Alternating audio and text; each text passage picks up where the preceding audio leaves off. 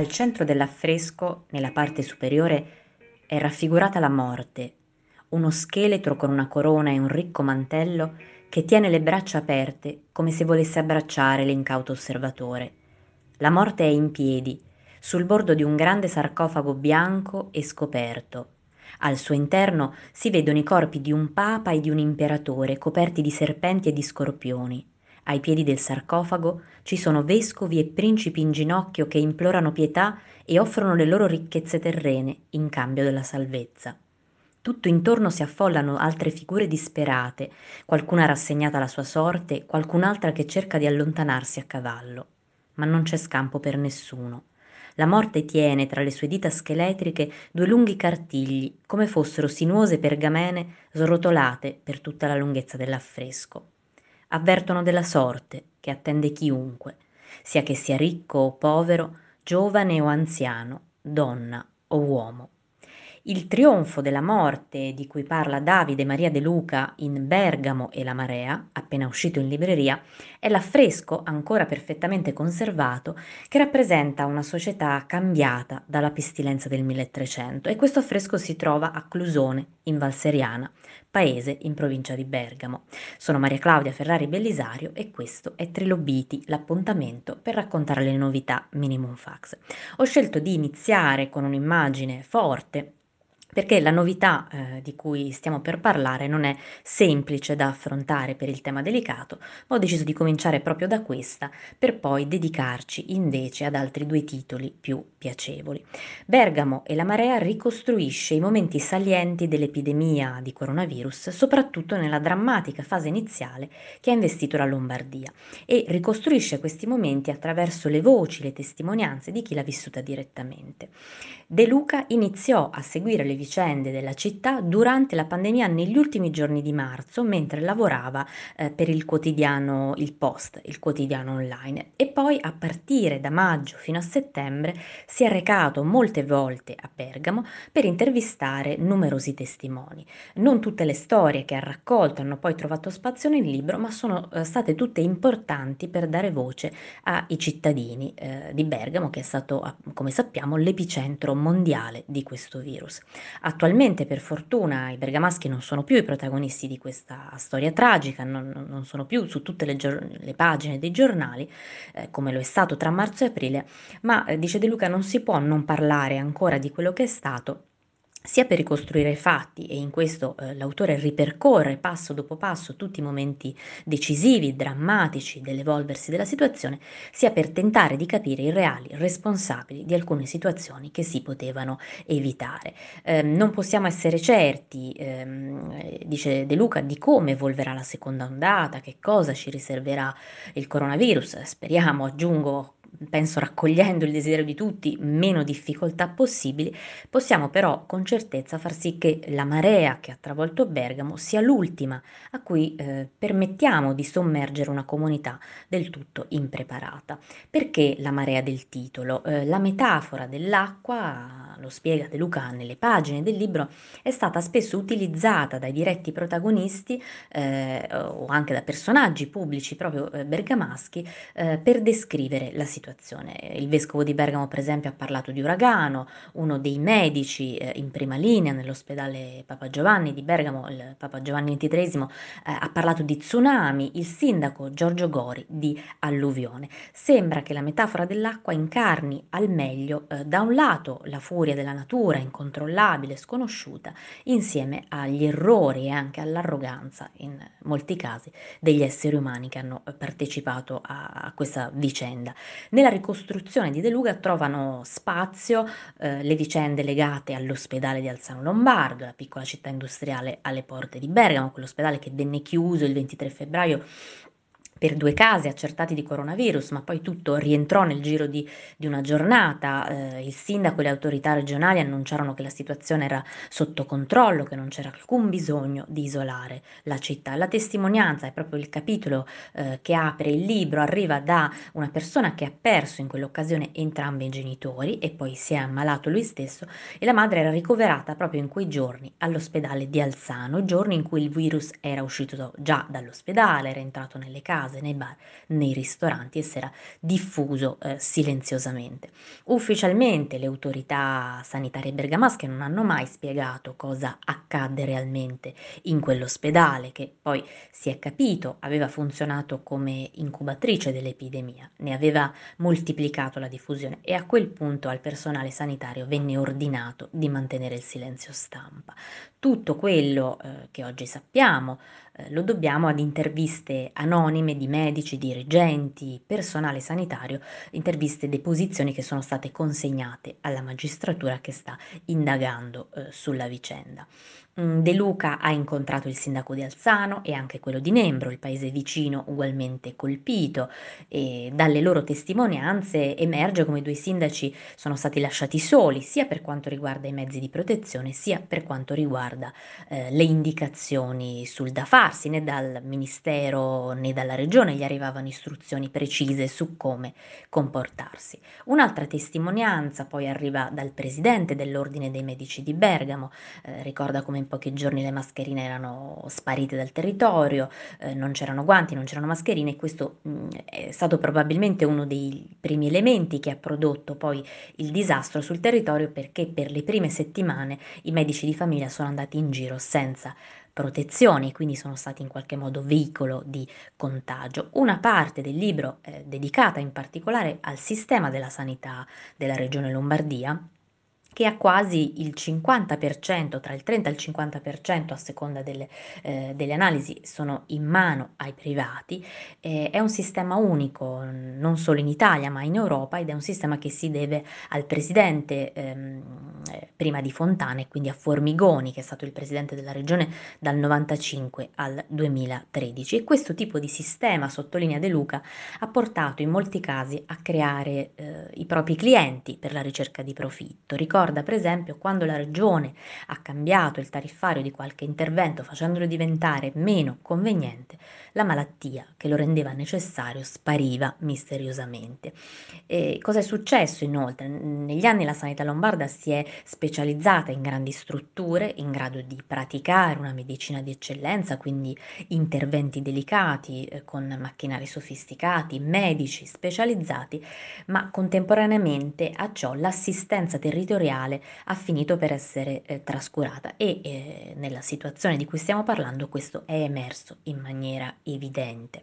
Un altro testimone molto importante a cui De Luca deve ehm, gran parte del suo lavoro è Isaia Invernizzi, eh, giornalista dell'Eco di Bergamo, il giornale locale. De Luca eh, ripercorre insieme al giornalista alcuni passaggi, eh, le notizie che circolavano sin dall'inizio, la comunicazione che veniva data riguardo al virus, per esempio ehm, a metà marzo i contagi ufficiali nella provincia di Bergamo erano poco più di 4.000, oggi sappiamo che il dato reale era probabilmente 20 o 40 volte più alto. Per quanto riguarda gli aspetti scientifici, eh, medici, poi De Luca ha intervistato tra gli altri il professor Giuseppe Remuzzi, che è il direttore dell'istituto di ricerca Mario Negri. Eh, una, eh, anche con Remuzzi, eh, dialoga rispetto eh, a questa domanda eh, fondamentale che in tanti si sono chiesti e alla quale si continua a cercare di dare risposta perché proprio a Bergamo si è sviluppato in questa maniera. E una delle condizioni favorevoli alla diffusione è il fatto che Bergamo è una piccola città con un grande aeroporto, l'aeroporto di Oreo al Serio, e ogni anno atterrano milioni eh, di passeggeri eh, che si spostano in continuazione tra Valseriana e Valbembrana dove c'è un'elevata concentrazione di industrie e piccole eh, aziende. Quindi una posizione fortunata che ha portato prosperità al territorio, ma questa apertura, questa accessibilità e i continui commerci, gli spostamenti hanno anche reso questo territorio molto eh, vulnerabile. Le imprese della Val Seriana e della Val Bembrana che eh, circondano Bergamo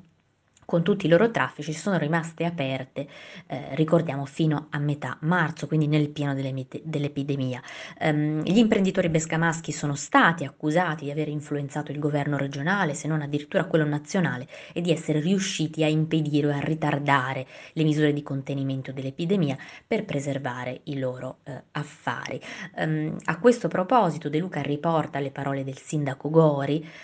in quei giorni, dice Gori, gli imprenditori erano terrorizzati all'idea di doversi fermare, terrorizzati che il loro lavoro di 50 anni andasse in fumo, non perché sono avidi, ma perché è la loro vita, è gente che non fa un giorno di vacanza. Ehm, continua il sindaco, la loro mentalità fatta di etica del lavoro e sacrificio, anche se in alcune situazioni è utile, in quel momento storico era sbagliata. Ecco, eh, Giorgio Gori, il sindaco di Bergamo, è un altro importante testimone che eh, De Luca ha incontrato e nel libro ci offre un, un quadro del, del, sindaco come uomo e del suo percorso professionale e politico. E Gori ha ammesso, è stato eh, appunto tra i pochi poi a scusarsi pubblicamente per eh, alcune sue dichiarazioni ha ammesso di aver trattato l'epidemia con, non con la massima serietà eh, sin dall'inizio, quindi di non essersi reso conto sin dall'inizio della gravità della eh, situazione. Tra le altre testimonianze, comprese quelle di persone comuni, io vi ho citato soltanto alcuni tra i personaggi pubblici, ehm,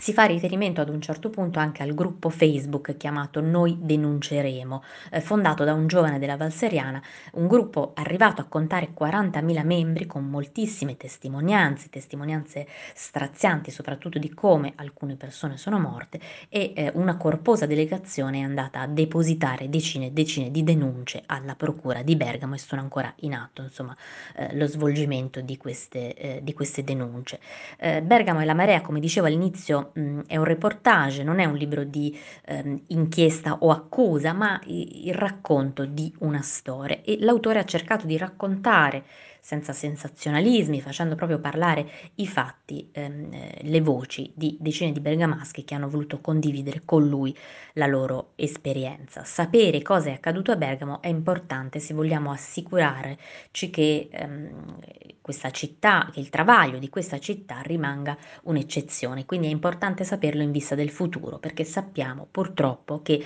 le pandemie non spariranno, eh, poiché i nostri modelli sociali ed economici ci rendono vulnerabili a questo tipo eh, di pericolo. Dalla collana indie ci spostiamo ora ai classics per il ritorno in libreria dopo tanto tempo di assenza dai vostri scaffali di I racconti dell'età del jazz di Fitzgerald, tradotti da Giuseppe Culicchia, scritti originariamente eh, per, per diverse riviste e poi pubblicati nel 1922. I racconti sono ambientati negli anni tra le grandi guerre e ci permettono di immergerci in questo ventennio strepitoso, affascinante, elegante, restituito eh, da Fitzgerald con uno sguardo acuto e con la sua eh, in, invidiabile qualità eh, letteraria. Eh, come ci suggerisce Sara Antonelli nella prefazione, tornare oggi a questi racconti significa andare oltre le facili letture, quelle letture anche un po' limitanti, che hanno visto eh, in Fitzgerald il cantore di una generazione solo di feste, di sogni, di divertimenti. Quindi una lettura eh, che accolga anche le trasformazioni operate dalla storia e dalla storia della letteratura. Sicuramente Fitzgerald ha raccontato i sogni americani e ha capito anche quanto ehm, quelli abbiano determinato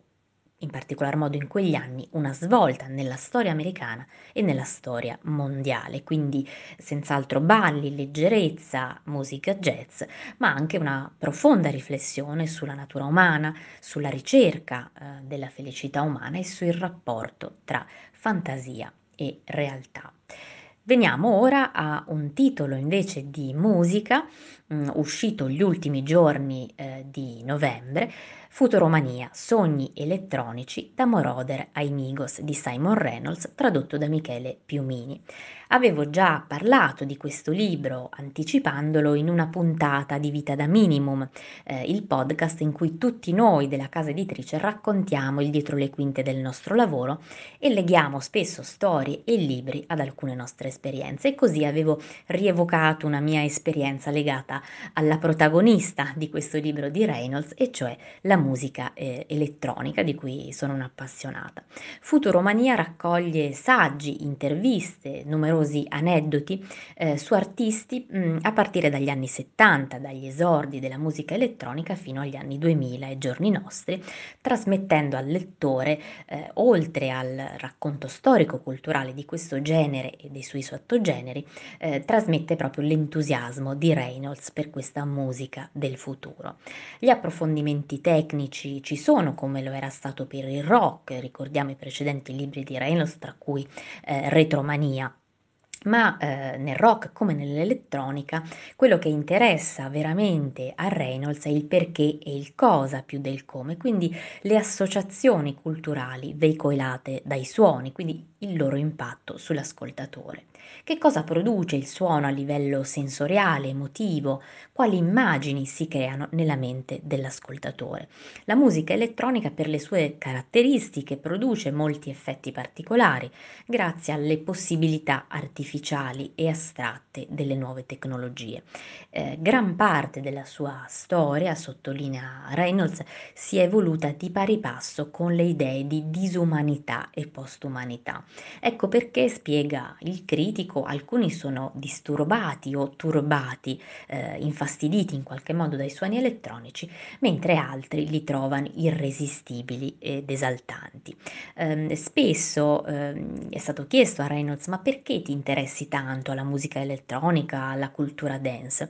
Ehm, questa domanda spesso gli è stata posta anche in tono un po' polemico, insomma la dance music è sempre esistita e volendo possiamo ballare qualunque tipo di musica. Um, eppure Reynolds dice um, la, la musica dance, la, la dance elettronica eh, costituisce eh, un nucleo a sé, ha una sua coerenza eh, culturale che lui tenta proprio di, eh, di dimostrare in questo libro. È vero, poi non tutti gli artisti, non tutti i generi rientrano delle regole, ma ci sono delle linee, dei principi fondamentali.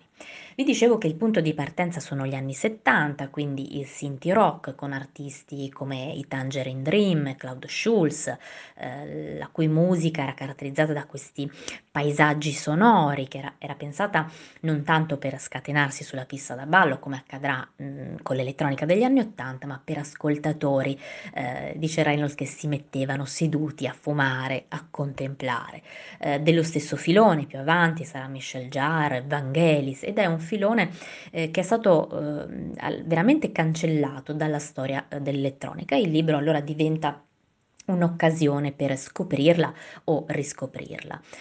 Uh, Ultravox, Visage, Kraftwerk, alcuni gruppi che poi furono d'aspirazione per gli artisti eh, successivi anche dal punto di vista del look, della scenografia no? durante eh, i concerti, ehm, dal synth pop prefu- prefigurano il futuro proprio per il pop europeo e anche determinano una rettura decisiva con l'America e eh, il rock. Largo spazio nel libro poi è dedicato a due figure importantissime, Giorgio Moroder e Pete Bellotte, i due produttori la cui carriera esplose grazie anche al successo I Feel Love eh, il brano famoso cantato da Donna Summer nel 1977, un brano che fondeva la techno alla disco music. Esistono canzoni, dice Reynolds, che dividono la storia del pop in un prima e in un dopo e questa eh, eh, era una di quelle. Eh, di Moroder e Bellotte, ma anche di, di Brianino, Reynolds riporta numerosi aneddoti.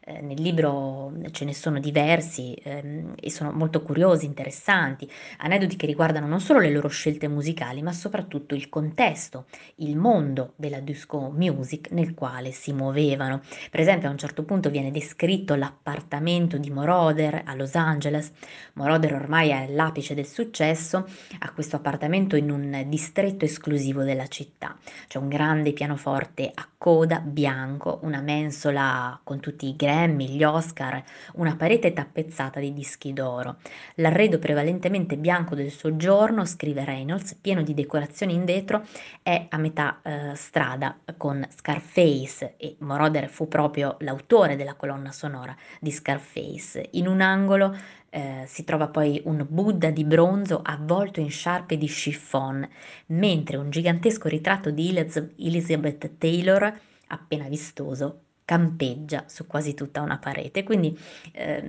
vi ho raccontato questo, questo aneddoto perché eh, capite come il libro vi fa entrare anche nell'atmosfera, nelle scenografie, diciamo così, non solo musicali eh, dell'epoca. Viene affrontato poi in diversi capitoli legati soprattutto all'hardcore e alla musica techno il legame co- con la droga. Eh, di questo avevo parlato soprattutto nel podcast Vita da minimo, eh, il legame con le sostanze, quindi che alterano l'umore e la percezione delle persone. La dance elettronica, dice Reynolds, è intimamente connessa alla cultura della droga, anche quando non è esplicitamente pensata per accrescere l'effetto di sostanze come l'ecstasy, eh, questa musica agisce di per sé sull'ascoltatore eh, come una droga per le sue stesse caratteristiche legate al ritmo, alla ripetizione, in particolare se pensiamo all'hardcore è caratterizzato da acuti eh, striduli, da questi bassi, bassi viscerali che ti entrano dentro. E la musica in quanto tale di fatto sostiene Reynolds che a farti sballare e uscire eh, di testa.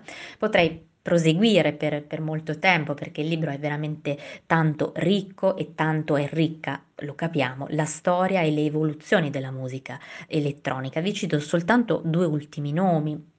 uno per quanto riguarda i contributi femminili, eh, perché dice è vero ad essere conosciuti dal grande pubblico sono per lo più i maschi, ma eh, ci sono stati nella storia della musica elettronica anche molti contributi al femminile. Eh, Joan La Barbara, eh, pioniera delle tecniche vocali estese, ehm, mi ha incuriosito, è un'artista che inventò un nuovo linguaggio musicale caratterizzato da sussurri, lamenti, sospiri, singhiozzi, introduce eh, i suoni dell'esistenza, proprio dal punto di vista corporeo, la fatica del parto, il pianto di un neonato, i rantoli della morte. Ehm, più che eh, suoni espressivi, dice Reynolds, sono suoni espulsivi, cioè l'aria che viene spinta fuori dai polmoni per sfogare sensazioni eh, incomunicabili. La società patriarcale associa queste aree estreme della vita a un potere femminile spaventoso e lei lavorava proprio eh, su questo con la sua musica, molto interessante e eh, credo abbastanza sconosciuto. Um, ci spostiamo invece, mh, l'ultimo